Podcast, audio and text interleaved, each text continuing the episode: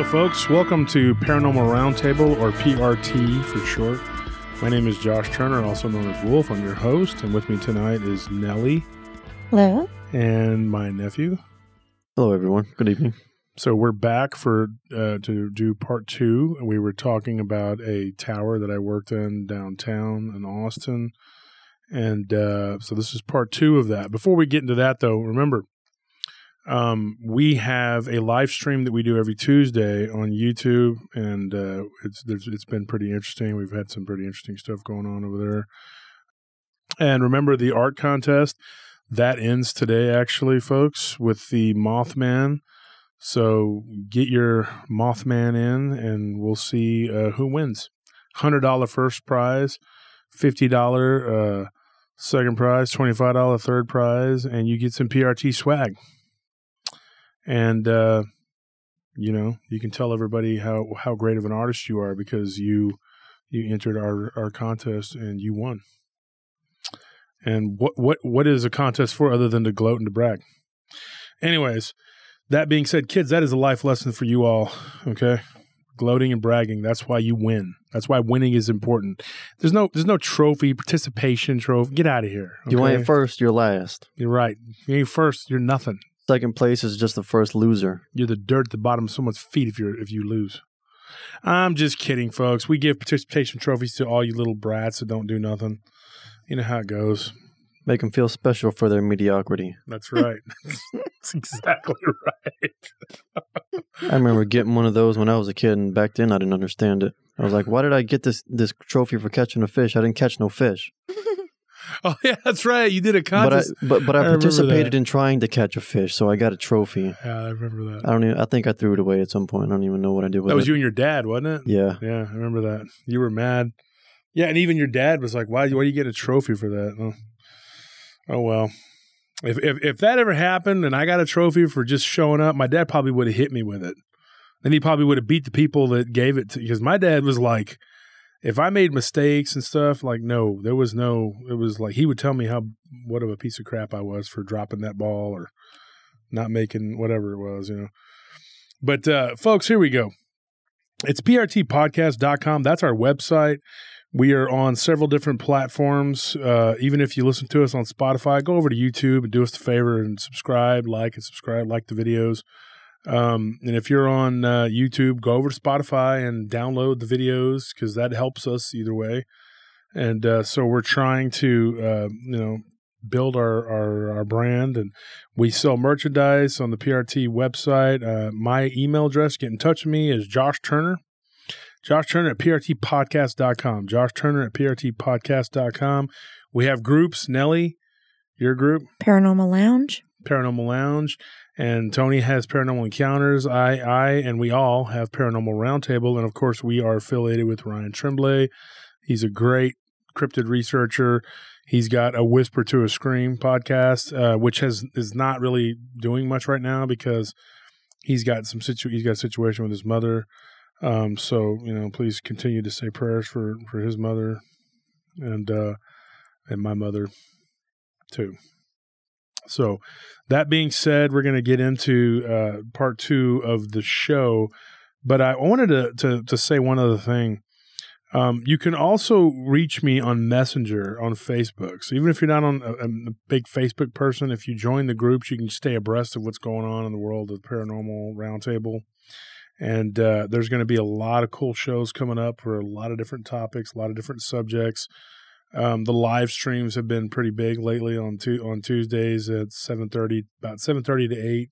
We do a live stream every Tuesday on YouTube, so come check those out.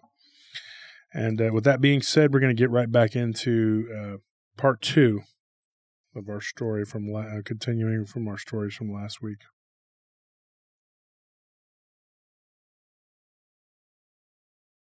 This was a very this I I saw something on camera that looked like a man wander into the parking garage.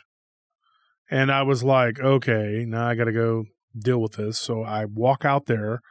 Um, you had to do a 20 minute round in the parking garage every four hours. So it was basically two 20 minute, you know, whatever. And so uh, I walked out into the parking garage because we had a patrol that would go through there pretty regularly. And uh, one of the patrol officers at the uh, office when I went to get my check, because we got paid weekly there. That was another good thing. That was one of the reasons why I stayed too. And uh, he told me after my first week, I was already getting my second check. Or I guess I guess I was getting my check there, whatever. The first check, you know. And uh, he told me, he said, you know, there's a there's a, a ghost in that parking garage. I've seen it. And uh, and and the guy's name was uh, Denny or something like that. And so, but he was kind of a goofball, and I thought this guy's, you know, he's got these huge. No offense, but anybody wears glasses, but y'all all wear glasses, but he's got these huge Coke bottle glasses. Okay, so I'm thinking, how does this kid know what a ghost? This dude's eyes are so bad, you know.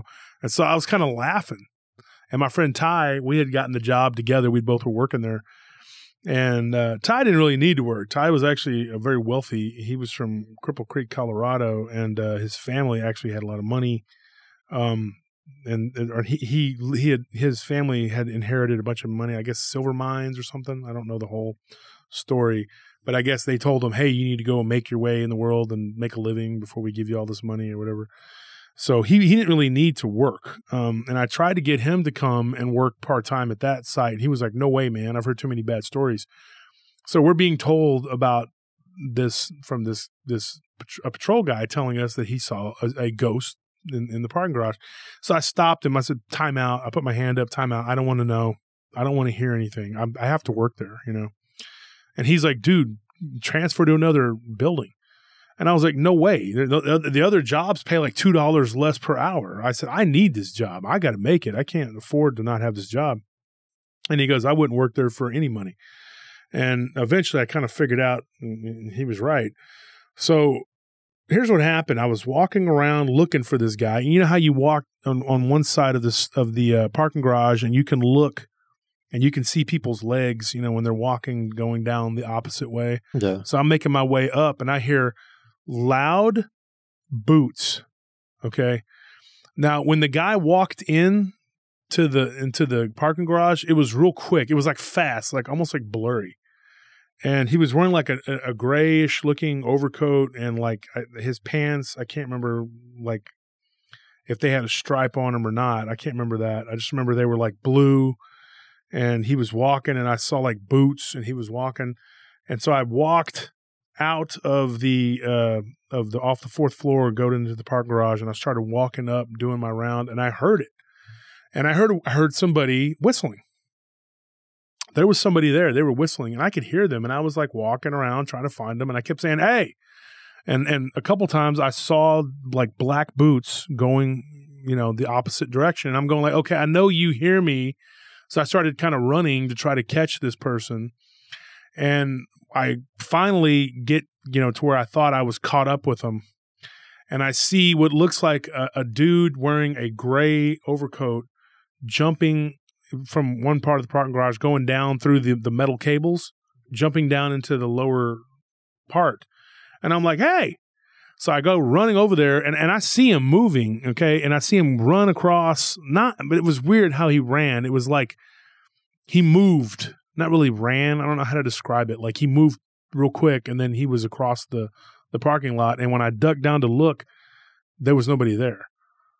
So I climbed down the same way and I and I looked both ways. I didn't see anything and I got a good description of him. He had like blondish, like sandy blonde hair.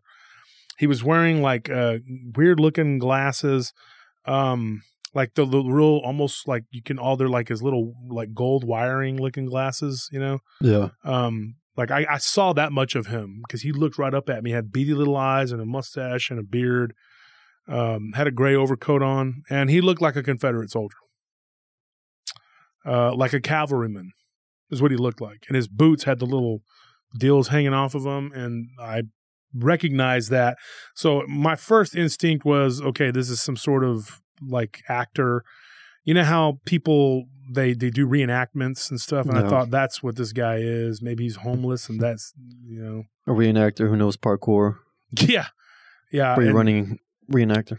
So I, uh, I I went back in and uh, I called up uh, Donnie. He was still awake, and uh, he he said, you know, he's like, you know what? I'll be up there in that area, you know, in, in, in a little while, you know, because I, I I'm working the morning shift, so I'll come in and and I'll come in early.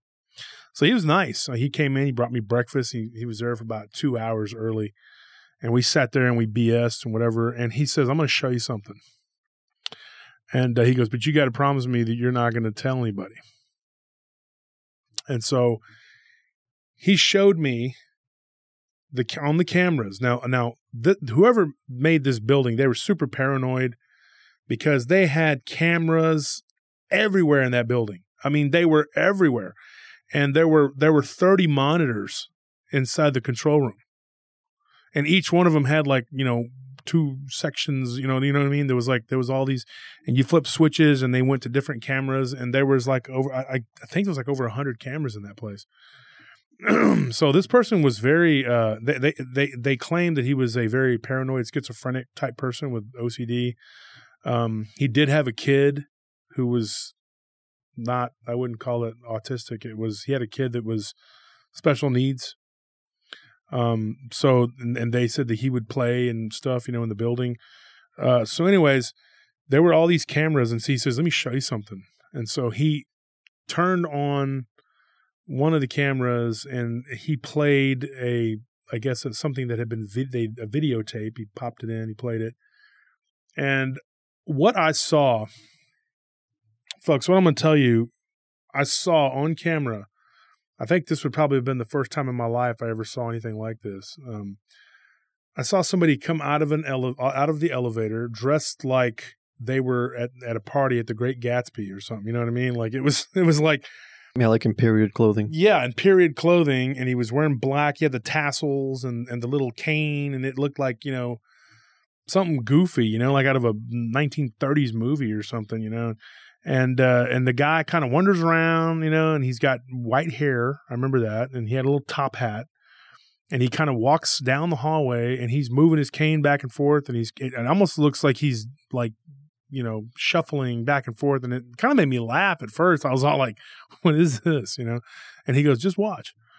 And so he gets toward the end of the hallway, and I'll never forget. Uh,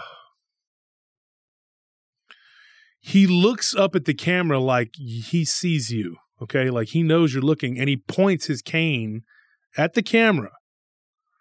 He takes a right into the wall and disappears. Now this was in the early '90s, guys. This wasn't like you know mid '90s, I guess. This was there wasn't like all this computer you could you know make stuff up. CGI. Yeah. And so I was like, I said, Donald, what did I just look at? And he goes, That's a ghost, dude. and so I said, uh, That guy just came out of the elevator, kind of danced around the hallway, had, had a, yeah, he had like a devil beard too, like the devil mustache with the devil beard, but it was white. He points at the camera, kind of like you know, and then moves into the hall. Into so I thought I was like, this has to be some kind of a trick, or so I watched it two or three times. It gave me the chills, and uh, I was like, I can't, I can't believe this. This is weird, you know. So I get home, I call Zach, and uh, he didn't, he didn't answer. He called me back, you know, and we talked, and I, and I told Zach about the footage of the. He goes, oh yeah, that's not the only one. We got a couple others. And then he goes, Did he show you the girl? And I was like, No. And he goes, Well, there's another one of a girl, you know, there's a there's a woman or whatever. Um, I made the decision right then that I didn't want to see it because even though I was interested in the paranormal to to some degree because I had had the dogman encounter, I was not interested in being terrified at my job. You know, and I just was like, you know what, I, I don't want to see it. It made me almost feel like throwing up because I was so uh just so it shook me up. You know what I mean? Now, folks, I started having dreams. At this point, I had I was already having dreams about Dogman, like like peri- periodically. I'd have these weird dreams. Those dreams ramped up big time. I started having them nightly.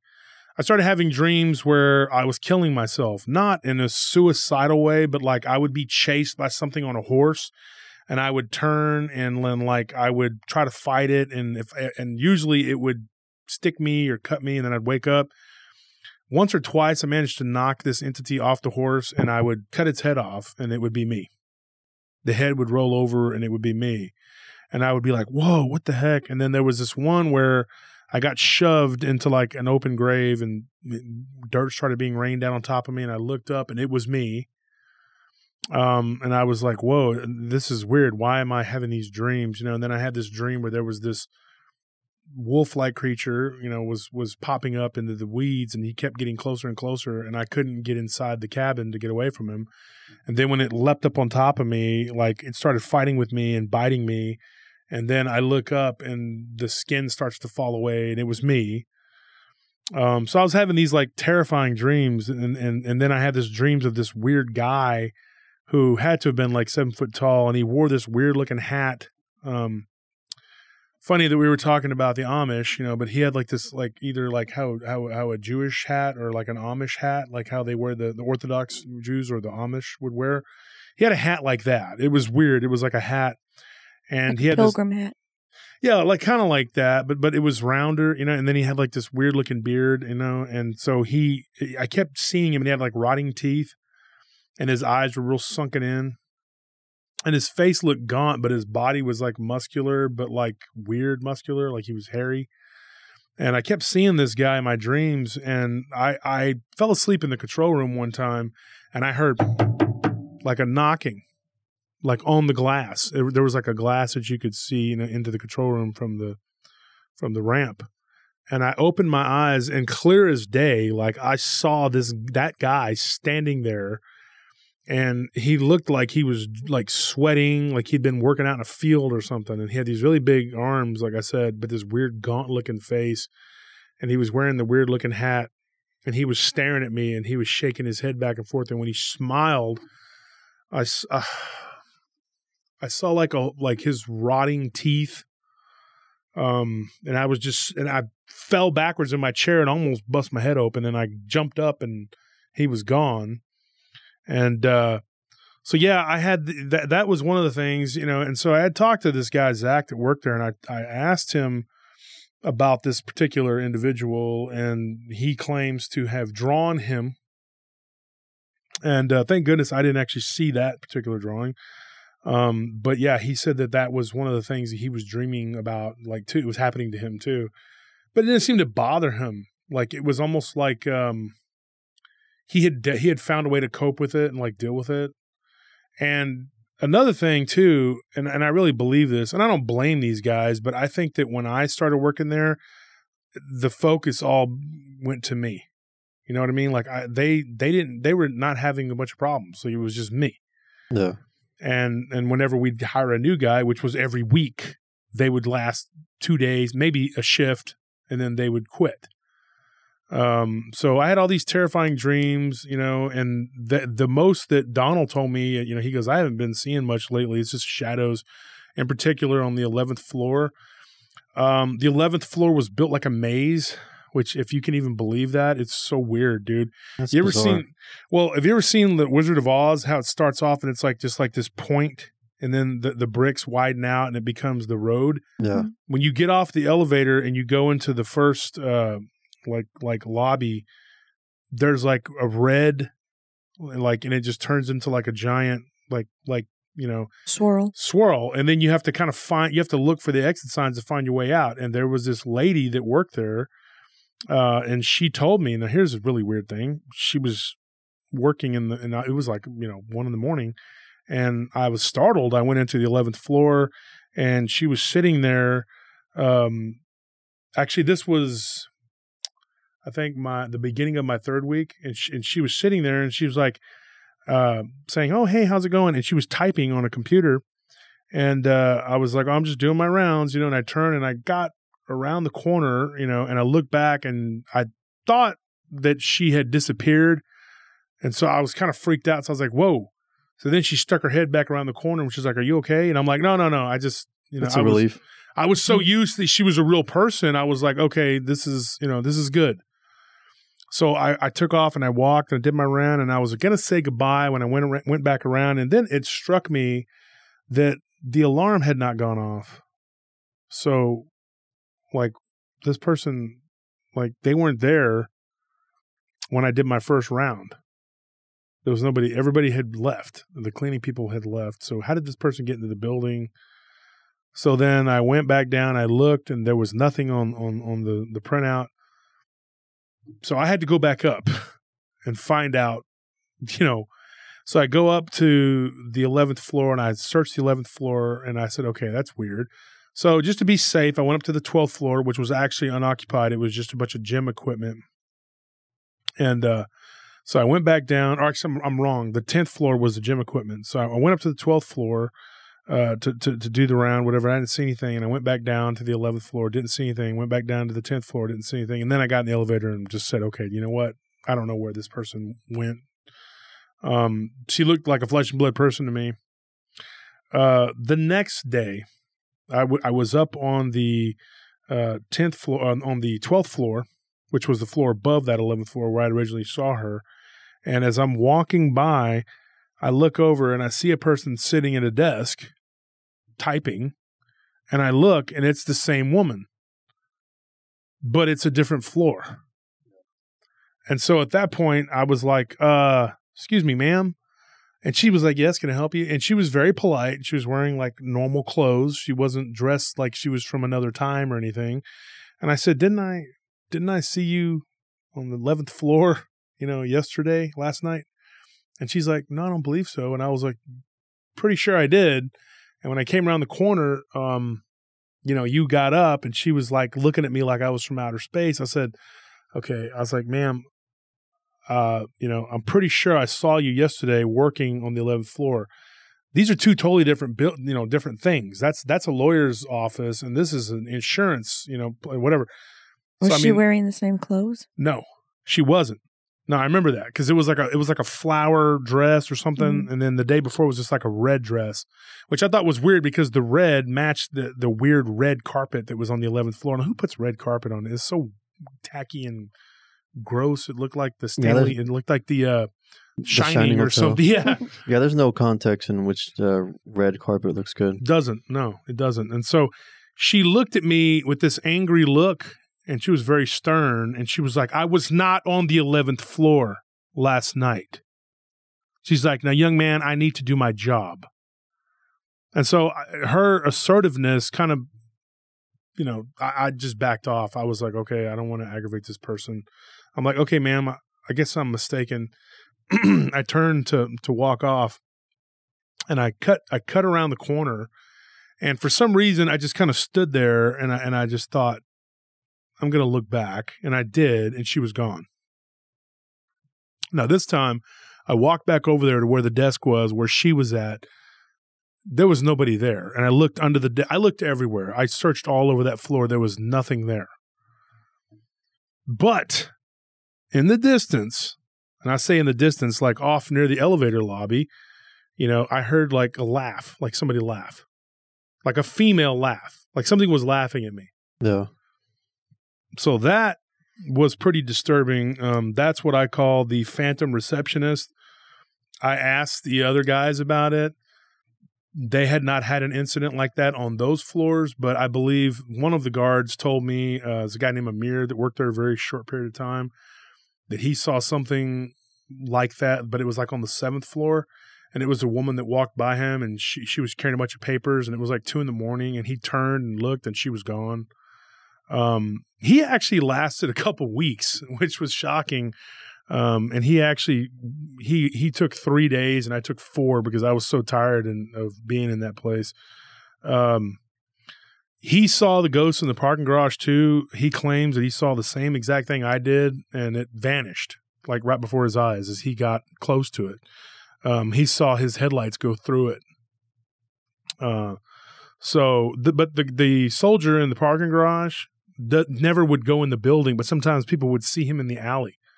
And sometimes they would smell cigarette smoke, and it looked like he was smoking what looked like a home rolled cigarette, not you know marijuana, but a cigarette. And uh, so here's another interesting thing: the toilets would flush all the time by themselves. I would be walking through one of the floors, and I would even hear coughing in the restrooms, in particular the women's restrooms. And on the, uh, I believe it was the ninth floor, there was uh, several incidents with uh, females um, being accosted in the in that in that bathroom in the elevator lobby area. Uh, one thing that happened, um, there was a woman who claimed that, and she she filled out we filled out a report for an incident report. She came down to the control room was complaining, and it was right during shift change at three o'clock. I was doing a swing shift that day, and uh, she came down and was like, something grabbed me in the ninth floor um, bathroom. She went in, the light, she turned the light on, went in, and then the light went off, and she something walked up, up right up on her, and was breathing on her. And now, Nellie, I, you know this. I told you this story. Okay, as a woman, something comes up. What would you do in the bathroom if somebody, if something like that happened to you?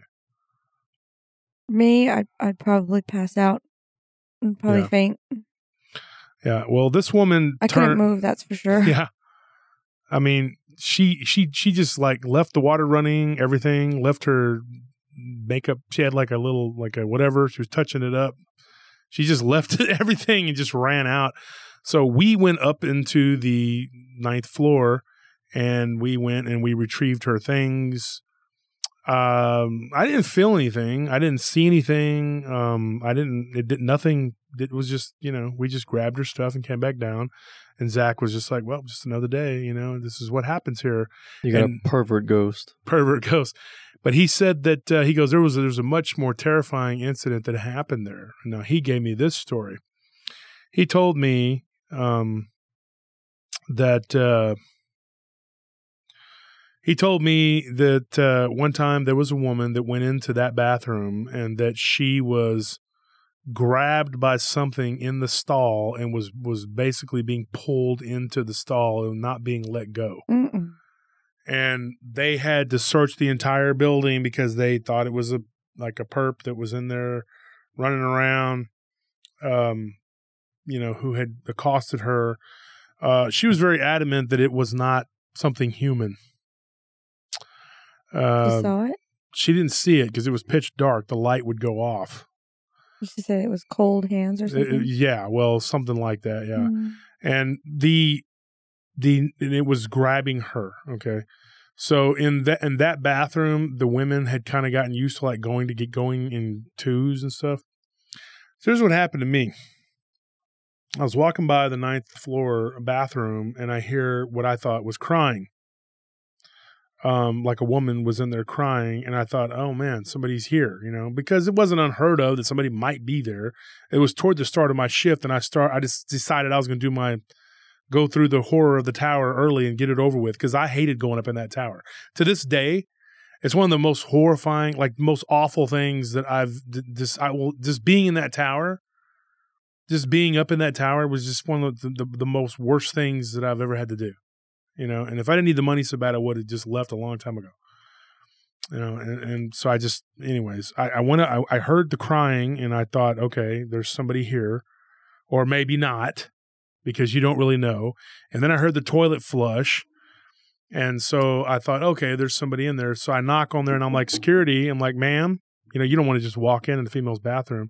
Then the crying stopped and i heard like what sounded like somebody run toward the door and so I backed up and I thought, oh gosh. And so I was so done and aggravated with everything in that building that I just walked off.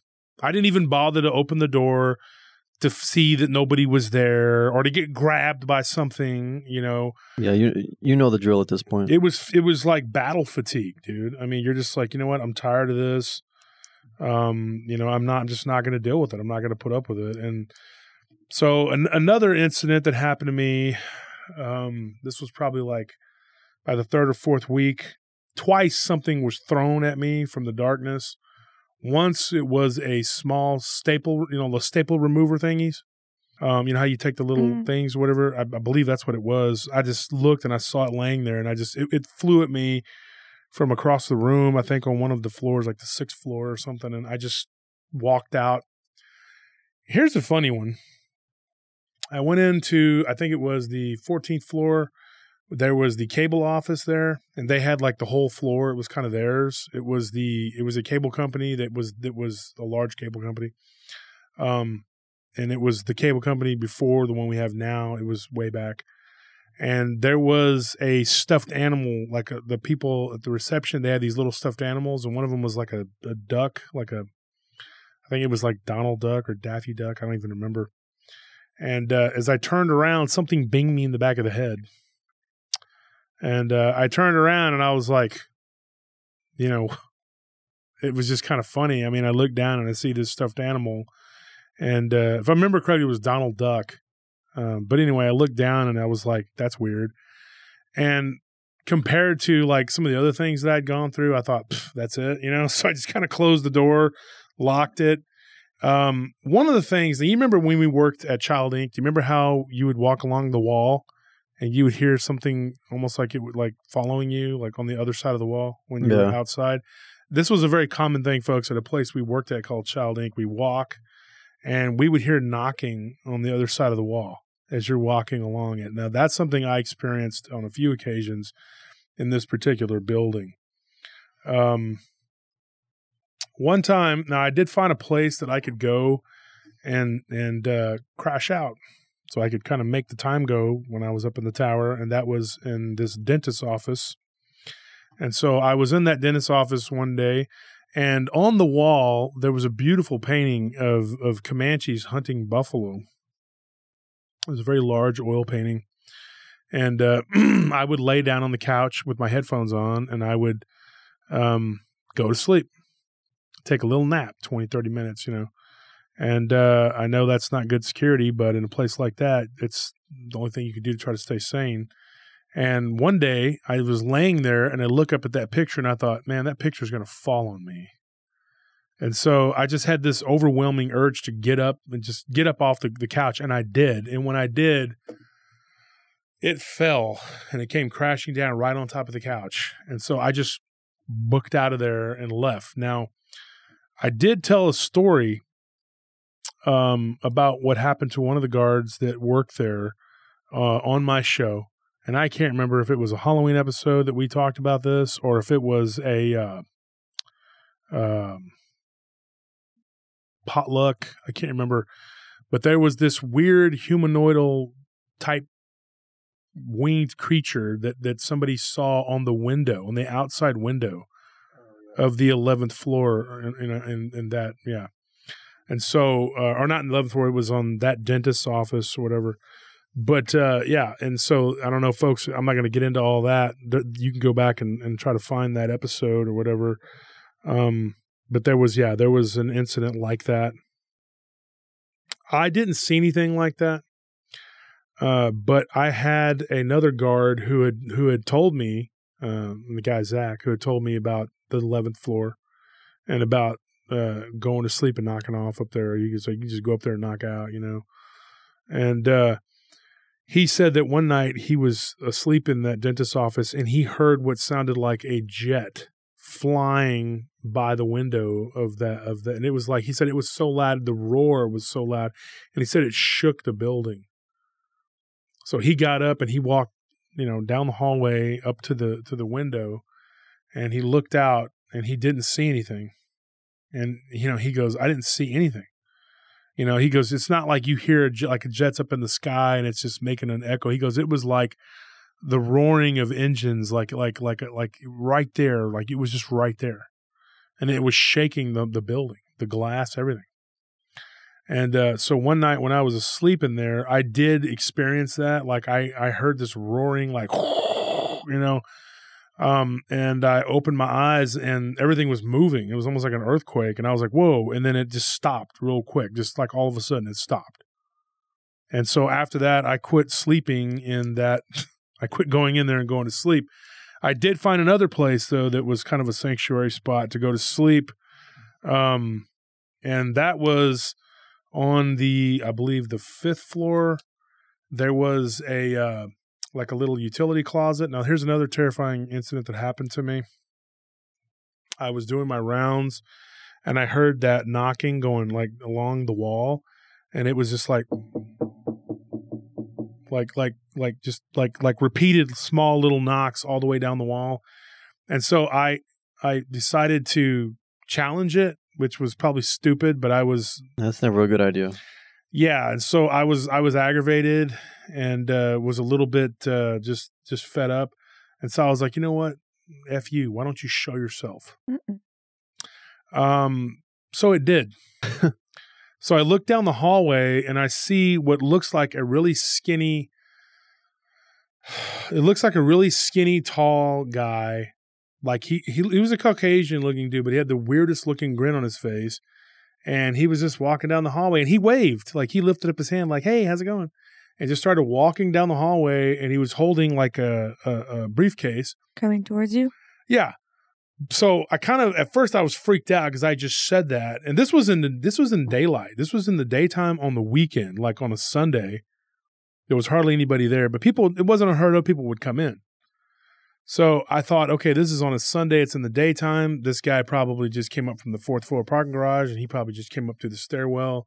And it, maybe it's a coincidence that I said that, and the the, the spirit or weird ghost, whatever the weird noises were, just a coincidence this guy started walking toward me.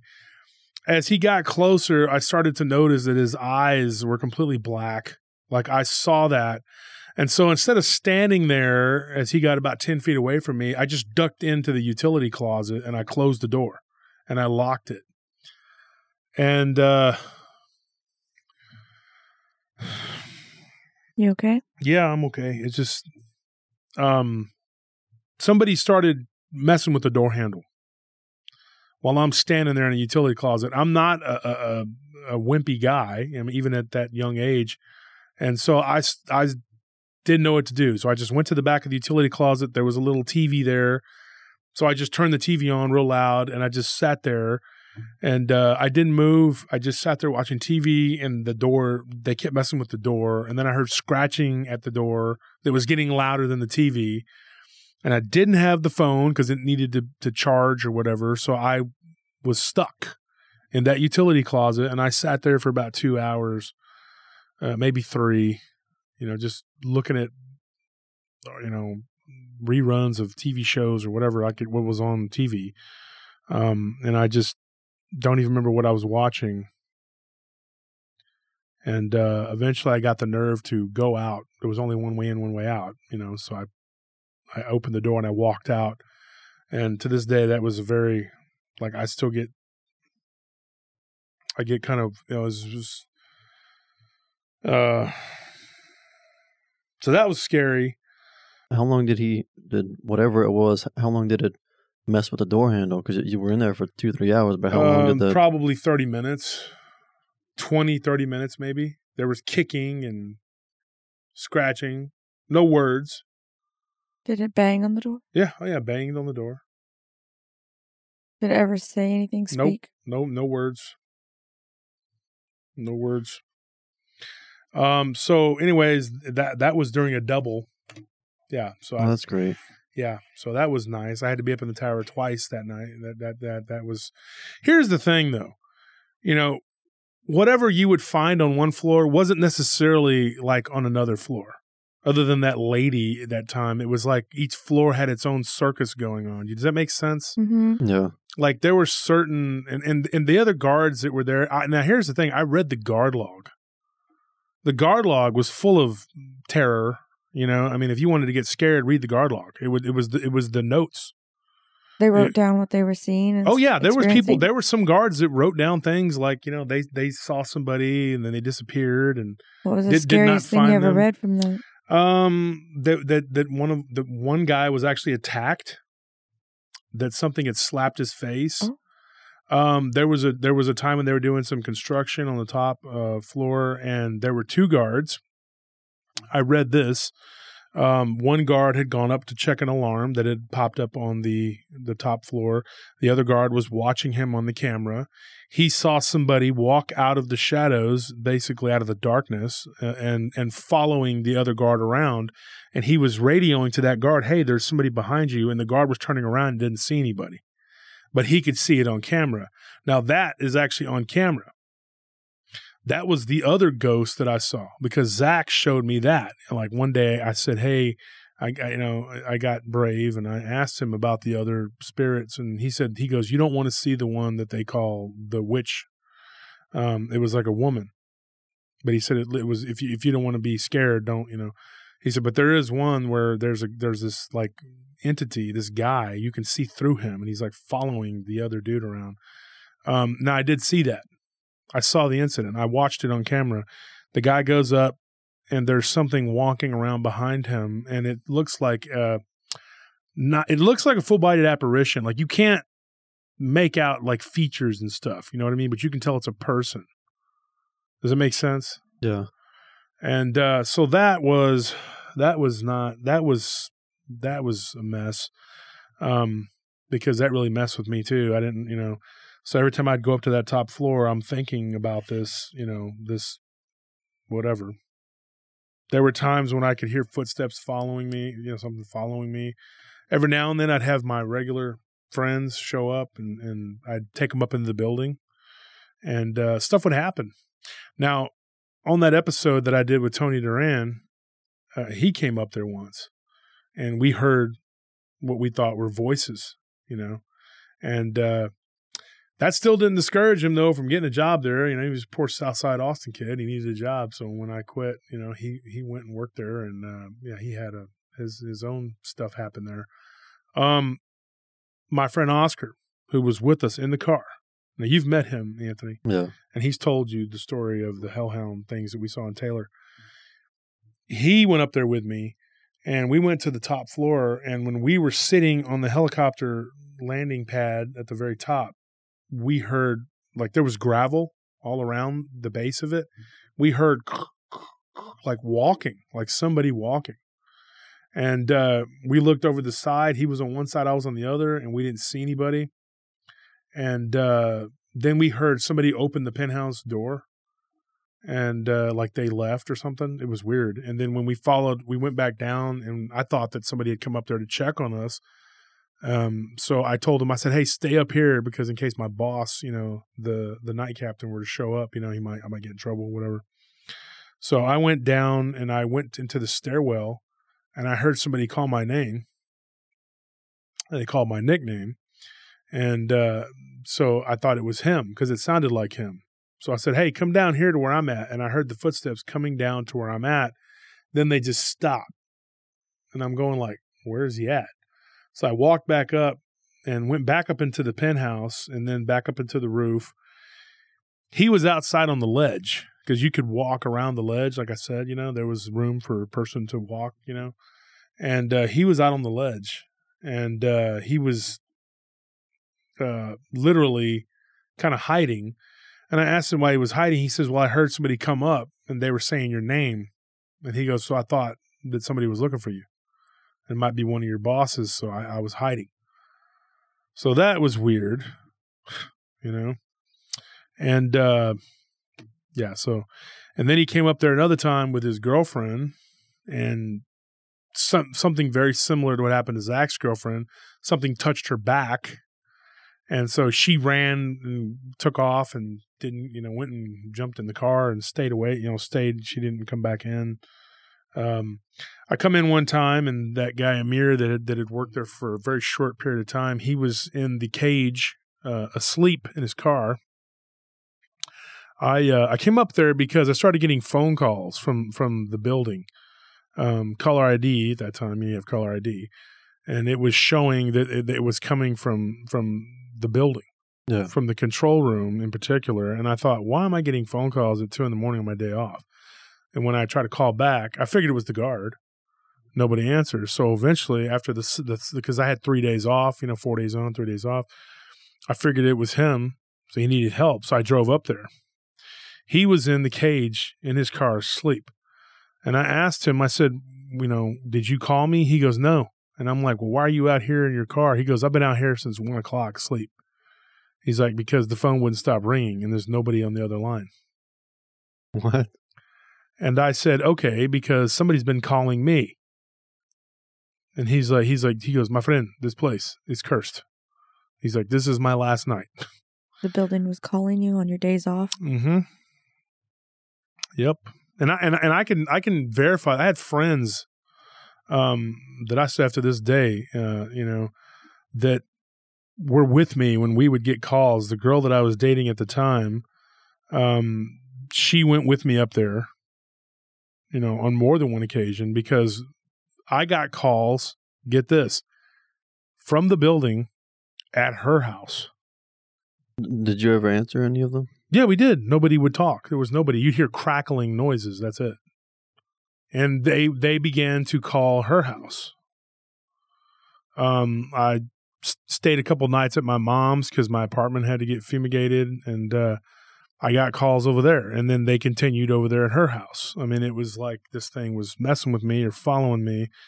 Um, you know, I would always feel like something was following me around the footsteps in the stairwell. It was just a constant thing, you know. Um, I mean, it was just it was all the time. It was like nonstop with this, you know.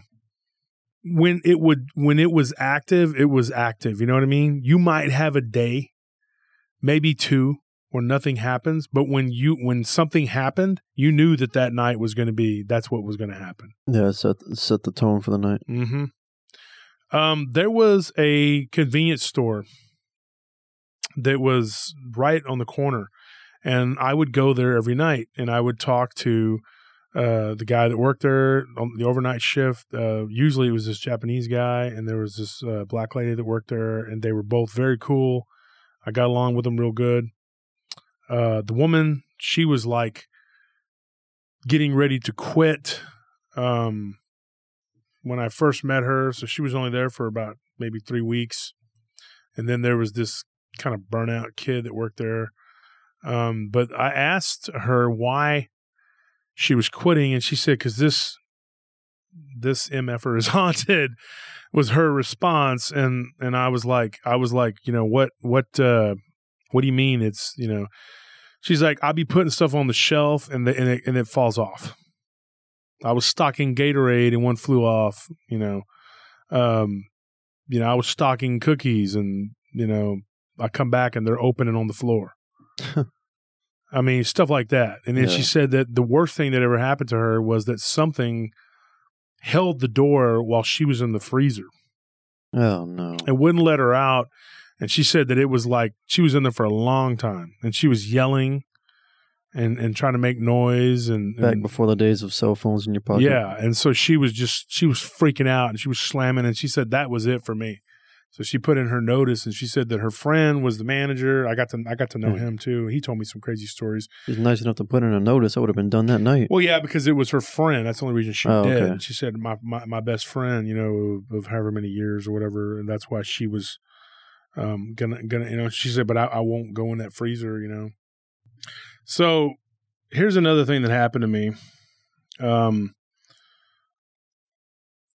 I was walking around on the tenth floor because it was a bunch of gym equipment, and you know, believe it or not, it was like abandoned. It was like they had a gym there, and it took up the entire floor, but it was just like it was it was just sitting there. It wasn't being used. So I would actually go in there and work out sometimes. I mean, and and nothing ever happened to me there until one night and uh, part part there was one side where there was gym equipment and it was um dark but there was like there was like one light toward the back and it illuminated it enough to where you could see. But the other side of the floor was was nothing. It was just like desks furniture stuff like like storage. And uh there was nothing there was nobody there and but sometimes i'd be working out. And uh well really only one time actually I heard something on that other side. And that was because after my workout there was a couch a nice leather couch there and i laid down and i started to drift off and i heard a loud clapping noise and when i woke up i heard like somebody taking like a deliberately taking a chair and just going and pushing it across the floor so that was my cue to get up and get out of there and so that that was the only thing that happened to me on that floor. Um, like, you know, other than like hearing when I would be in there working out and, or or messing with the weights, I would hear people running and jumping and moving on the eleventh floor above me.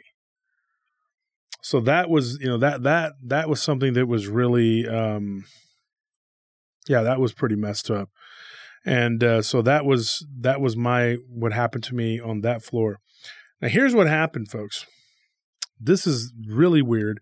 I was at that corner convenience store, hanging out, talking to the to the guy that worked there. Uh, he was a really cool guy. He was from uh, not not Tokyo, not Osaka. Um, it'll come to me in a minute. Kyoto. He was from Kyoto, and we were sitting there talking, and he was telling me about you know his life in Japan and why he ended up coming here and how he had gotten married and all this stuff. And and while we're talking, he's outside smoking his cigarette. We something comes flying out of the building and crashes onto the pavement below, and we just hear this loud metal brick crash, asphalt thud. I don't know how to describe it. And we were like, "What the heck?" You know. So we walk over to, we walk up the steps over to the building to where it was at, and it was a 25 pound weight plate that had been thrown out of the 10th floor of that building. And it was broken and it had made a huge crack on the pavement. So I put it in the guard log that a weight plate had come flying out of the, you know, this nobody ever questioned that. That's what was so weird. Like, you know, you would think that the that the property manager complained about when we weren't in the building for a certain amount of time and blah blah blah, but that was never even like Well, I mean, what do you expect? You don't want to. I mean, that's dangerously violent. Have a 25 Yeah. pound plate hurled at your head. well, it didn't come at our heads. Well, it I wasn't anywhere but near like, us. uh, but yeah. but if you were in that room, it's a possi- It's a possibility. hmm You're in the uh, weight room.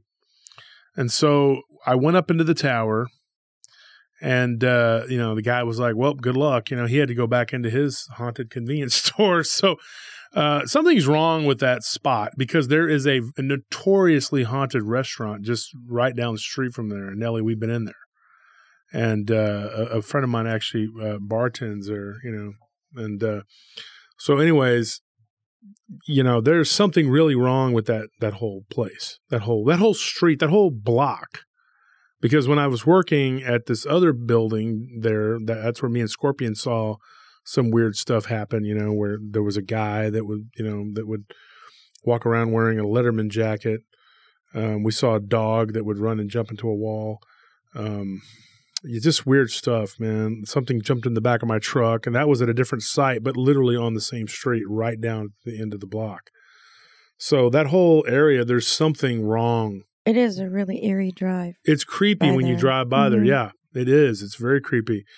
The cleaning people, there was one cleaning lady that would go in there.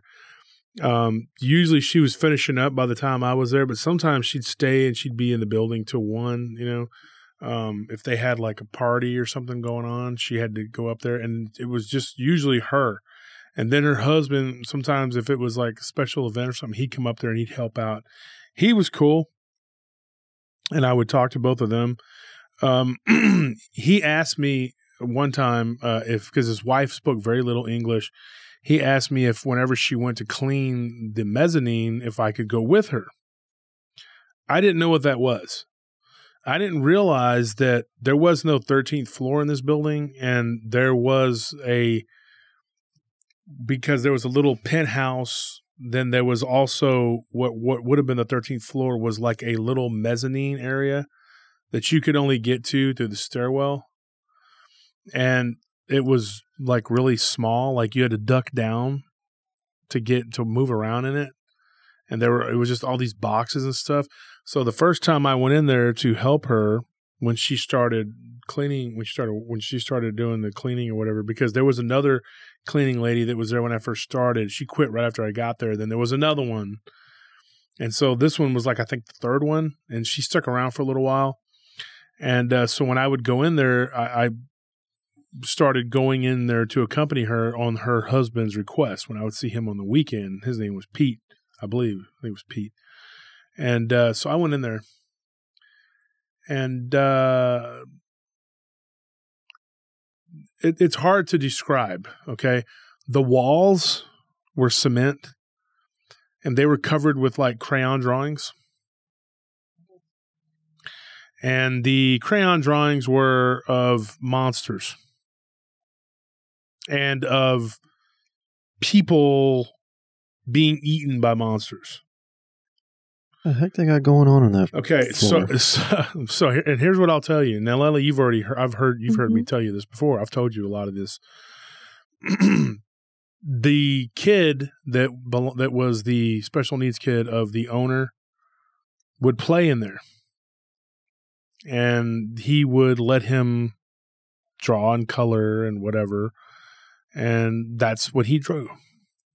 That's what he would color and this woman would have to go in there uh, two or three times a week to clean that, and I would I would go in there with her because she was terrified of it. So yeah, that was, and so I talked to Donnie about that, and I was he goes, man, I stay out of there. He goes, I don't, I won't go anywhere near that area. Goes, I went in there one time, and the lights went out, and I heard something run toward me, and I just ducked out, you know. And uh, now here's the thing: I found out that Donnie was making about a dollar more per hour than me, and Zach was making a couple dollars more per hour than me because they had been there for so long. So I was approaching. I think I was there for four and a half months. I, was, you know, and they said if I could stay until for six months, I would probably get a dollar raise. And there was no other spot in the company that was like that. And that lady that was the property manager came in one day started ranting and raving about how dirty the you know or how much clutter there was in the control room and that was right around the time I quit. Started throwing stuff everywhere and ranting and raving and I and I, and I told her I was like you know I said I'm sorry you know but you know this this job is very stressful. And she goes you think I don't know that? And I was like well you know it is. And I didn't tell her your building is owned by Satan I didn't tell her that Okay, because that would have been a bad that would have been bad decorum. But you know, I wanted to like you know tell her, lady, this is this place is messed up. This place should be shut down and condemned and and you know nuked. I didn't tell her that, but I felt like telling her that.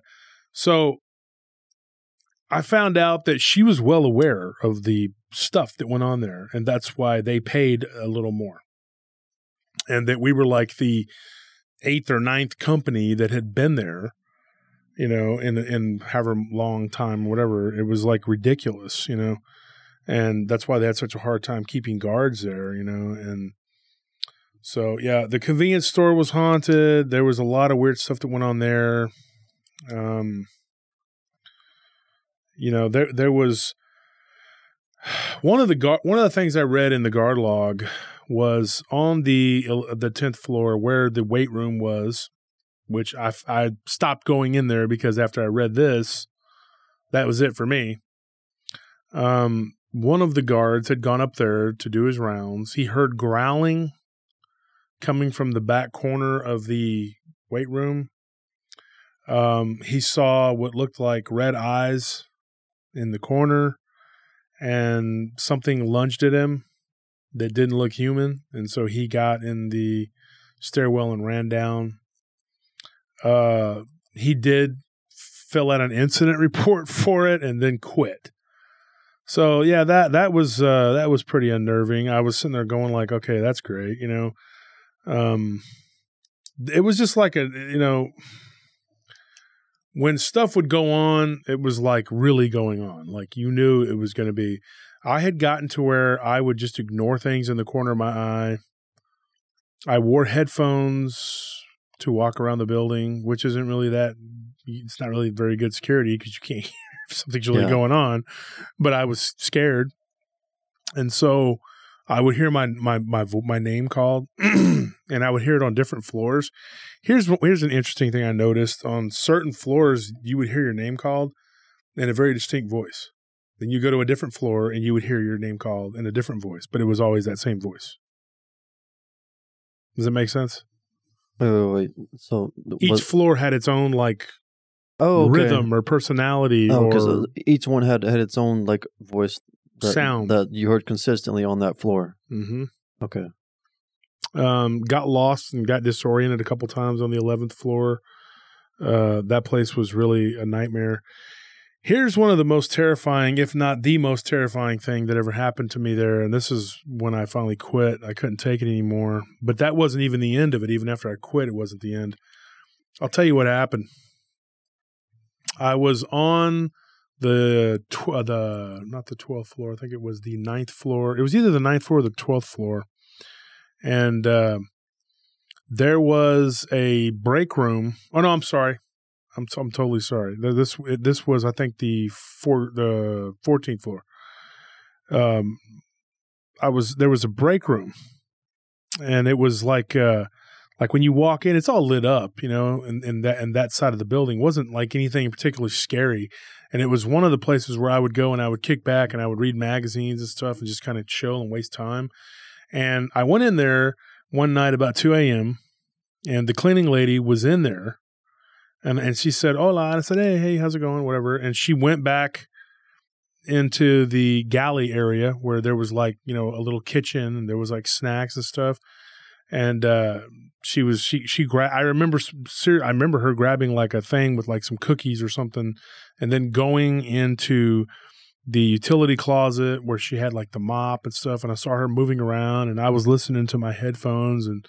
I was like, she's here late, but that's you know that's that's weird. You know, I didn't notice it on the computer that she was there. Um, so then I start, I stopped and I started thinking about it. But I mean, obviously it was her. She was standing right there. It wasn't like some sort of weird apparition or something. Um, at least I didn't think it was. I didn't think it was a trick. And so I was just there, you know, um, while she was moving around and doing whatever she was doing. And I had seen her grab a snack from the galley. So I got up to start to go toward the galley and I notice the door to the utility closet was part and Nelly, you already know what I'm going to talk about. Uh, it was partway open. Uh, it wasn't closed all the way. It was like you could see into it. And I saw furry arms, furry legs, and I thought, "What is that?" And it was moving around, and it had like like a mop. And when I saw it move back toward the door, I saw uh, what clearly looked like a wolf's head. So, and this was inside the utility closet. hmm And so, what was the cleaning lady was this werewolf looking creature that I saw when I was 15 years old on Halloween. Now, there's no doubt in my mind, and people listening at home are going like, "What?" Okay, let me explain this to you, folks. I might have, and I've talked about this, I think, on the show once before. There's no doubt in my mind that that was not the same thing I saw when I was 15. Even if the thing that I saw when I was 15, even if it was a demon or spirit of some kind, um, this wasn't the same thing. What this thing was to me, what I think it was, and I didn't even think about it at the moment. I just ran out of there. I just just booked. I mean, I was getting ready to walk to the galley to grab a Jello, okay, and I saw that, and I stopped dead in my tracks, and I saw it walking back and forth, and it was making sure that I saw it, and I ran back out, and I felt like something was chasing me, but I couldn't see anything and I ran down the stairwells, literally all the way from the top. I ran down every stairwell. I just was was terrified. Uh, there was no doubt in my mind what that what that was was something that knew what had happened to me a few years earlier, and that that was a very terrifying thing for me, and it was mimicking it to scare me. Yeah. That's what that was that's the conclusion that I came to. The dreams at this point had gotten worse and more frequent, waking up sweating. Um, the girl that I was dating at the time, she was like, "You need to quit that job. You know, this is this is crazy." Uh, calls coming from that building, you know, to her apartment, you know. Um, my mom, my mom's house, getting phone calls um, my friends, you know, uh, I'd hang out at my friend's house and we were on my night off and we're sitting there playing Nintendo or whatever. And we get a call from that building, you know, and I know it wasn't the guards that were working up there. I mean, I'd gone up there many times and they weren't, it wasn't them. Um, it happened to them too. Some of them. Um, Donnie quit. I believe he quit like right right before I did, he quit one day and just never came back. And uh, I ran into him at another post, you know, later on at another company. And he was like, dude, he goes, I did my best to just try to ignore that. He goes, I had a wife and a kid at the time and I needed to, I needed the job. He's like, but as soon as I got a better spot, I was out. Yeah. So he quit. Uh, I think Zach eventually quit a few months after I did. He lasted a long time there. I was shocked. I couldn't believe how long he worked there. And uh, I'd see him downtown sometimes over the years. And uh, we would be at the club. He'd come by the club and we'd talk, and he would tell my bouncers and stuff about that place and, you know, regale them with stories of horror. And uh, he had some pretty crazy stories too. Um, he saw what the people there called the witch. His witch story was was was crazy. He had fallen asleep in the control room during a double, and he woke up feeling like something was touching him, like softly, you know. And he thought it was he was dreaming of this really pretty girl, and uh, this is what actually made him quit. And he opened his eyes, and there was this weird looking hag thing with pointy ears and a weird pointy nose and was like licking his face. So yeah, that that was it for him. He said it had like bluish greenish skin with like sores on it and it was laughing and it had like stringy hair and it, and it was like basically holding him down and he opened his eyes and opened them, closed them, opened them, closed them. She wasn't going away. And then eventually and see, and that was what really got me was because nothing ever happened in the control room. Like it was like a sanctuary spot. Yeah. But when that happened, I guess that was like it for him. He was like, okay, now it's coming into the, and you know, and when you would walk out of the, when you would walk out of the control room and you would go into the area where the snack machines were, you would hear something whistle at you like every time. And it would come from the hallway going into the little lunchroom area and it would whistle like, like, and you're just like, dude, and you got so used to it. Once you start getting used to this insanity, you're just like, dude, this is crazy, dude. I mean, this is like, you know, it gets to the point where I started to think I was crazy. But if it wasn't happening to all the other people, no. I would have just thought I'm out of my freaking mind. You know, How did he get away from the hag? it just it just disappeared. It just vanished. It was just off of him, and then he got up and walked out and sat in his car for the duration of his shift out in the cage, and then took off. This building's got it all going on. Mm-hmm. And uh, Tony, you know, my buddy Tony, he worked there, and then my friend Chad worked there, and one of my other friends worked there, and they all were just like, "It's terrible," you know. My one friend, who I'll call him Eric, because he doesn't even want people to. He, he's very scared when I told him I was going to do the show. Um, you know, he's an old friend of mine. Uh, he was saying that he didn't want his name even being associated with that place because it, you know, he's very superstitious. So I, I worked with him downtown for a little while too, and he's Native American, and so he went there and he he tried to sage, um, you know, in certain spots, and um, claims that something attacked him, like literally choked him, Yeah, sometimes Sage just doesn't, irritates. Yeah, just yeah, just aggravates it and makes it even worse. Mm-hmm. The um the the witch hag thingy that was pretty terrifying. I never saw that. Um, never I never had to deal with that. Thank goodness.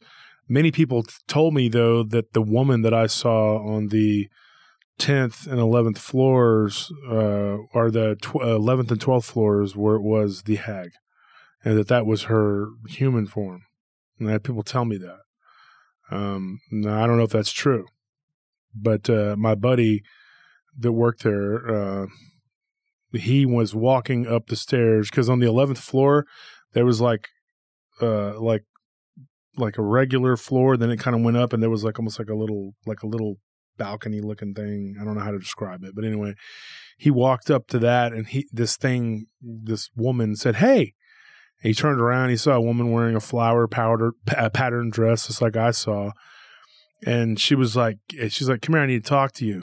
and he was all like he he was looking at her, and he said that the one side of her face was like kind of melting, like melted looking, like it was like it was coming apart. And he said that it was weird, like her head looked kind of pixelated, and he was like, "What the heck?"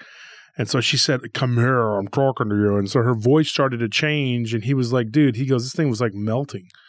So he just like ran into one of the offices and hid in there, you know. And so, yeah. And the se- and the, and the funny thing is, there's a lot of buildings downtown that are haunted. I know that there's two others that in particular um, that I worked at. That one of them I didn't know was supposed to be haunted, and they people see this giant face that that appears, and then sometimes it like it follows people around and it cries and stuff. Ugh. Um, yeah, that's supposedly in one of the buildings. I don't know if I should say the name of it, but no telling what those Freemasons were doing up in that clubhouse. and that's what I was all this wondering. stuff. yeah, I mean, I mean, and I'm not. We're not. We're not attacking Freemasons. I'm just saying that the, the, there's there was a club there that supposedly a lot of weird stuff went on. Yeah, I mean, like Freemasons or not, whatever they are, when it comes to groups of uh, like high level elite people getting together and having these little secret clubs, that they tend to do very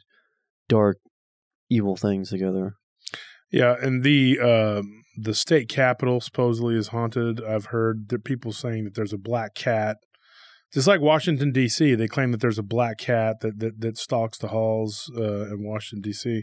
Same thing here in our state capitol, but this black cat there's there's a building I worked at right across the street from that, and in that building that there were reports of a black cat that there was a guy I used to work work with, and he was from Pakistan. And he was always like, "My friend, this place it has jinn. You know, there's a black cat," and, and he claimed to have seen it in in one of the little, you know, it was like a little uh, area. It was almost like a courtroom because that building used to uh, serve as like a like a clerk's o- county clerk's office or something or city clerk's I don't I don't know what it was but it had like a little courtroom looking thing and I always felt uncomfortable in there. And he claimed that when he went in there one time that he saw something that was he saw yellow eyes and this cat looking thing came came just kind of jumping out at the out, out of the darkness.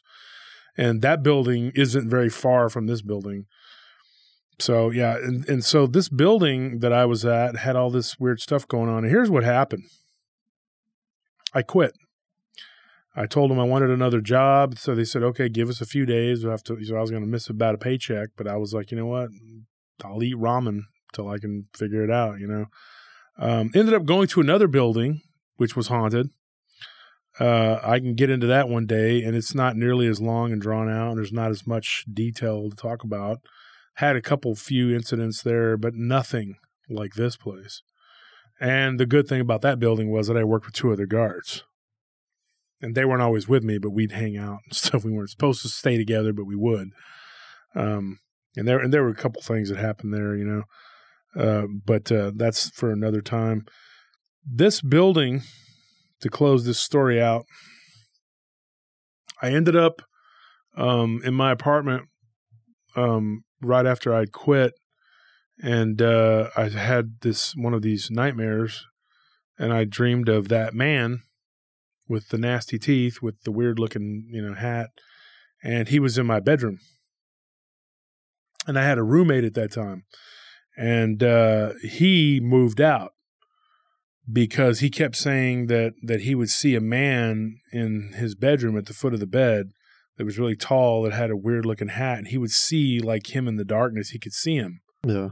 And when he would describe him, I'm going like, that's the same guy that I keep seeing in my dreams and stuff, you know. And so he he moved out, but once I moved out of once I quit that job and I, and then I moved out of that apartment, that that roommate he came back and he ended up being my roommate for like almost a year. He was a pretty good guy. He was an older guy, uh, he was from Mexico, and uh, he was actually Oscar's stepdad, my friend Oscar that we were talking about earlier. Uh, and so he ended up uh, uh, moving back in or whatever. You know, once I got a different apartment and we moved out of that apartment. So here's what happened. and as as hard as this is to believe, folks, this is what happened to me. I'm going to tell you this is what happened to me. And you believe it or not, I woke up uh, to this guy like exploding. Okay, like he blew up and a bunch of blackbirds. Okay, like were flying around my room. Okay, now this is the dream. Yeah. So I wake up and there were no blackbirds in my room, but it was cold and I heard birds like in my apartment.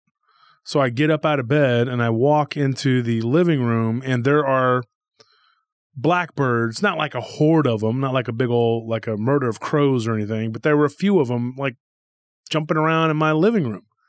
And my front door was wide open. So I grabbed a broom and I kind of shoot them and they all just flew out.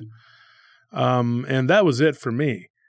Um, that was the last, you know, of that. I didn't do, you know, I was, that was it. I mean, I just, um, a lot of praying and a lot of, uh, soul searching, I guess you could say. And, and I just was like, this is, this is crazy. I, I, do, I do believe that working in that place did kind of lead me down a darker road because after that, I took jobs that were more geared toward you know violence and things like that because I didn't want to I didn't want to be in a position where I had to work in a place like that. I'd rather be out there in the street fighting with people than having to deal with that. I mean, because you know, it ain't fun being alone in a big scary building. With a man, at least you can you know hit him hit him back. Mm-hmm. And people say like, oh, you know, you're not afraid to do this and do that, but you're afraid of ghosts. Yeah, because certain ghosts, anyway, spirits, whatever you want to call them, eh, they don't fight fair. Um, now, when you're on their plane of existence, it might be a different story. But you know, when you're phys- in the physical plane and they're manifesting themselves as physical, they can pop in and out of the physical world, and there's nothing you can do about it. I mean, you know, all you can do is just put it, like they say, put on the armor of God and uh, pray and um, it's uh, it's a scary thing, you know. I mean, it's it that that this is what happened to me, folks. Now it, it's uh, intense for me to talk about. Um, I talked about the things that happened to me in my house, you know, in the first few episodes of this program, and after all that, it was just like I did not have the. I just didn't feel like visiting this and talking about all these things. For one, you know I don't have as many people that can verify what went on and what happened to me. And so I was kind of apprehensive about that. And another thing is that it's emotionally taxing, it's draining, it's physically and mentally and spiritually draining to relive these things and to talk about these things and to go through this because you're literally reliving it. And so I just I, it's it's been a long time coming, but after 120 episodes of my re- of the regular show and 15 live streams, I figured, you know what, it's time to just talk about this and get it out there. Um, there's a lot of other stuff I could talk about, a lot of other people's stories I could tell, a lot of other material to go through. But uh, this is what happened to me there. And uh, now you guys have that story, and you know. So, any questions from you, Nelly or Anthony? Did you ever find out more about uh, the history of that building? I did some, and I I don't know that I can really talk about that on this show. Oh, okay. Um, the guy that that made that building, that had it built or whatever, he had uh like there was some weird stuff that, was attached to him. The rumors, the rumors flew. You know, I mean, there were rumors. You know, there was supposedly people buried in the walls and things like that. And I don't know if any of that's true or any, you know, I don't know anything about, you know, I just, I know that I know a lot of the history of that, but I don't want to say too much, you know, because I don't, it's best if it's just left. Yeah, it could also just, it could also be related just to that area, the land itself, rather than that particular building. Mm-hmm. Well, you having been by there, both of y'all, Nellie's already said like how creepy it is. We went to the parking garage one day, uh, and you were like uncomfortable just being in that parking garage. Mm-hmm. Now, Anthony, you've been by there multiple times. You know exactly where it's at and what it is. Yeah. How do you feel when you're around it? I've never been really good at, at picking up on on uh, whenever a place is uh, I don't know, like paranormal or supernatural. I, I've never been inside that building uh, that we, that we're talking about tonight. I've only been by it briefly, briefly driven by it. So I mean, I I can't say that I've felt anything from it. I've never spent any time in it. When you drive by, it kind of feels like the building's watching you. It does. hmm And if you ever notice, one of the protocol there was that you had to turn off all the lights when you would leave any of the any of the rooms. Mhm. And I would frequently go down to the convenience store and I would look up and you'd see lights on. Lights turn on too while you're watching it. Yeah, I don't like looking up because I'm afraid I'm going to see something in the window. and you know there's nothing there. Oh, I've I saw that too. I w- I've a couple times I thought I saw people looking at me outside of the windows, and and the guys that were working at the convenience store said the same thing. They would be like, "Dude, it looks like somebody's looking out," you know, and they would know that it's not the security guard, you know. Um, I don't know. I, I, I still to this day like I'll I'll look and sometimes I'll see lights on and you can see into the building. And then there's been a couple times, like one time I was with D and uh, Scorpion, and we were actually okay, Nelly. We were at a r- place in the drive-through the other day, and you were like, "Does it Mhm. bother you that that building's there?" Okay, we were at the what was a Wendy's at one time. And we, me, Scorpion D were there, and we were while we were sitting there, one of the lights at the top of the building came on. We were all looking up at it, and D was all like, "Dude, that light just came on." I was like, "Wow." I mean, and you and it was like three in the morning, so you're going like, uh, you know, there's it's probably not going to be a uh, a cleaning person or the security guard. It's probably something weird, and uh, and you know, so it was pretty peaceful though at the top of that building when I would go up there and I would sit on the ledge and, and I was braver, I guess back then. I would look down over the side of it. And uh, I don't know how I did it. Being afraid of heights, it was like I wasn't even. There was so much weirdness in that place. I didn't even care. I guess. And I would go up there and I would read books, and I would just put on my headphones and try not to think about it. But uh, yeah, folks, I guess that's it. Um, are we at the hour mark now? Yeah. Yeah. So that's all I had to talk about for that place. And so hopefully it doesn't give you nightmares. So from PRT, everybody here at uh, Paranormal Roundtable, um, good night. Good night. Good night.